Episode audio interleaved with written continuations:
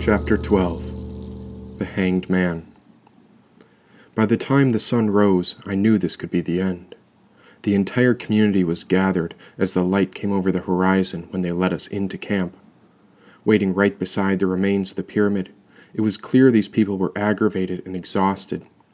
Eight posts had been entrenched into the dirt while logs and brush were placed in front of the pyramid's remains. Some of these people were once wealthy masters who had become impoverished commoners overnight, and now their expensive gowns and jewelry were covered in dirt from the days we'd been outside. Small tents were constructed under the trees from whatever materials were left. These people's lives were reduced to the bare minimum, and I could sense that they needed someone to blame. One by one, the guards raised our hands up overhead, pinned our arms to the posts, and tied us up in front of the pyramid.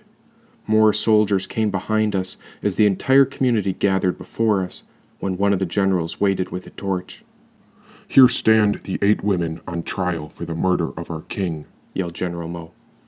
This was the old puppet, the man who wanted the power. Today I will be the judge. Everyone else will be our jury. This trial begins with a testimony from our soldiers who witnessed what happened, said General Mo. I looked down the line of seven sisters who were all tied up beside me. The emotions began to seep out from our skin, and now all the rage and anger was no longer trying to hide, and somehow not one of us spoke out. I was there when it happened, spoke the soldier that came to arrest us. On the day the king was murdered, I was called to assist Evil by investigating an emergency on the 28th level. We were ordered to follow Evil up to the king's suite after we were informed of a threat. No other branches of our military were aware of any such violence, and no one from the king's suite alerted us, but we were ordered to follow Evol's command. Merope began to growl when she whispered down the line. It's all a lie. Shh, whore, said General Mo. Now continue, soldier. The king was shot in the head, and the gun was in her hand, said the soldier, pointing at me. Jane shot the king, and after we arrived, she tried to shoot Evil, but we were able to get the gun out of her hands. You see, said General Mo, this bitch killed our king. The crowd began to jeer, curse, and throw stones pelting my body and face. That's not all, said the soldier. She was working with that one eyed Jack. After the murder, I was ordered to go to the sixth floor and guard the contracts. There were many men with me. We all waited until Evil brought the one eyed Jack there. It was then that we witnessed the one eyed Jack use magic to start a fire. He summoned a flame between his hands before all the pages began to burn. That's how the pyramid caught on fire. That bastard, yelled Mo. Then you're saying Jane is on his side. They were in this together. The soldier nodded. I believe so. And what happened next? Where did the one eyed Jack go? asked Mo. The soldier's eyes remained still. He was staring ahead, as if he was looking through the general before he spoke. I sent him to hell, said the soldier. As soon as I saw those pages burning, I shut the door and trapped them inside. He's dead. And as for these women, what do you make of them? asked Mo. They're witches, said the soldier. They're worshippers of the devil, and we caught them using black magic in the woods. The crowd threw stones and dirt at us while General Mo rubbed his chin. What's their sentence? yelled someone from the crowd. Death, yelled another man. Kill them all, screamed a woman. I was trying to wiggle my wrists free, but the soldiers had tied our wrists tight and pinned them above our heads to the wooden posts. What hope was left for us? There was nothing I could do, and yet the rest of these sisters hadn't done anything wrong. Wait a minute, yelled a random man from the crowd. Something doesn't add up. Shut up, Francis, yelled someone else from the crowd. No, I'm being serious. We should look into the actual evidence, said the man named Francis. This soldier is telling us that he saw Jane with a gun. But did he actually see her shoot the king? It was quiet for a moment. It is obvious that she killed the king, said the soldier. Then where was she in relation to the king? You were in the suite, so set the stage for us, said Francis. She was across the room. Now why does it matter? said the soldier. And you believe the king died just before you arrived, said Francis. Yes, said the soldier. Was there anyone else closer to the king's body? said Francis. It took a moment before the soldier answered. The one eyed Jack was beside him, said the soldier. And who are you? What do you do? asked General Mo. Me? I'm Francis. I'm a common man, and I'm a follower of Christ. I was cleaning the sixth floor when I saw the one eyed Jack burn the contracts. The crowd began to whisper. What did you see? Asked General Mo. I saw how the one eyed Jack was covered in blood, and I believe it's more than possible that the one eyed Jack killed the king, and then Jane took the gun from him. Why else would the soldiers let Jane go free? You said Evil only wanted the one eyed Jack, and that he brought him down to the sixth floor, right? The soldiers nodded. Then why would Evil let Jane go if you're certain she killed the king? Because I saw the desperation on the one eyed Jack's face when he was on the sixth level. He was terrified of Evil, and he was running out of options. I believe that the one eyed Jack killed our king and then burned the pyramid down because he had nothing to lose, said Francis. That's not true, said the soldier. I think Evil and the Jack were in this together. I think Jane was with them too. And why are the rest of them tied up? There are seven other girls who have no charges against them. So then the rest of these girls are innocent, said Francis. They're whores, said Mo. Ah, maybe. But they are humans like you and I. They are regular people just like the rest of us.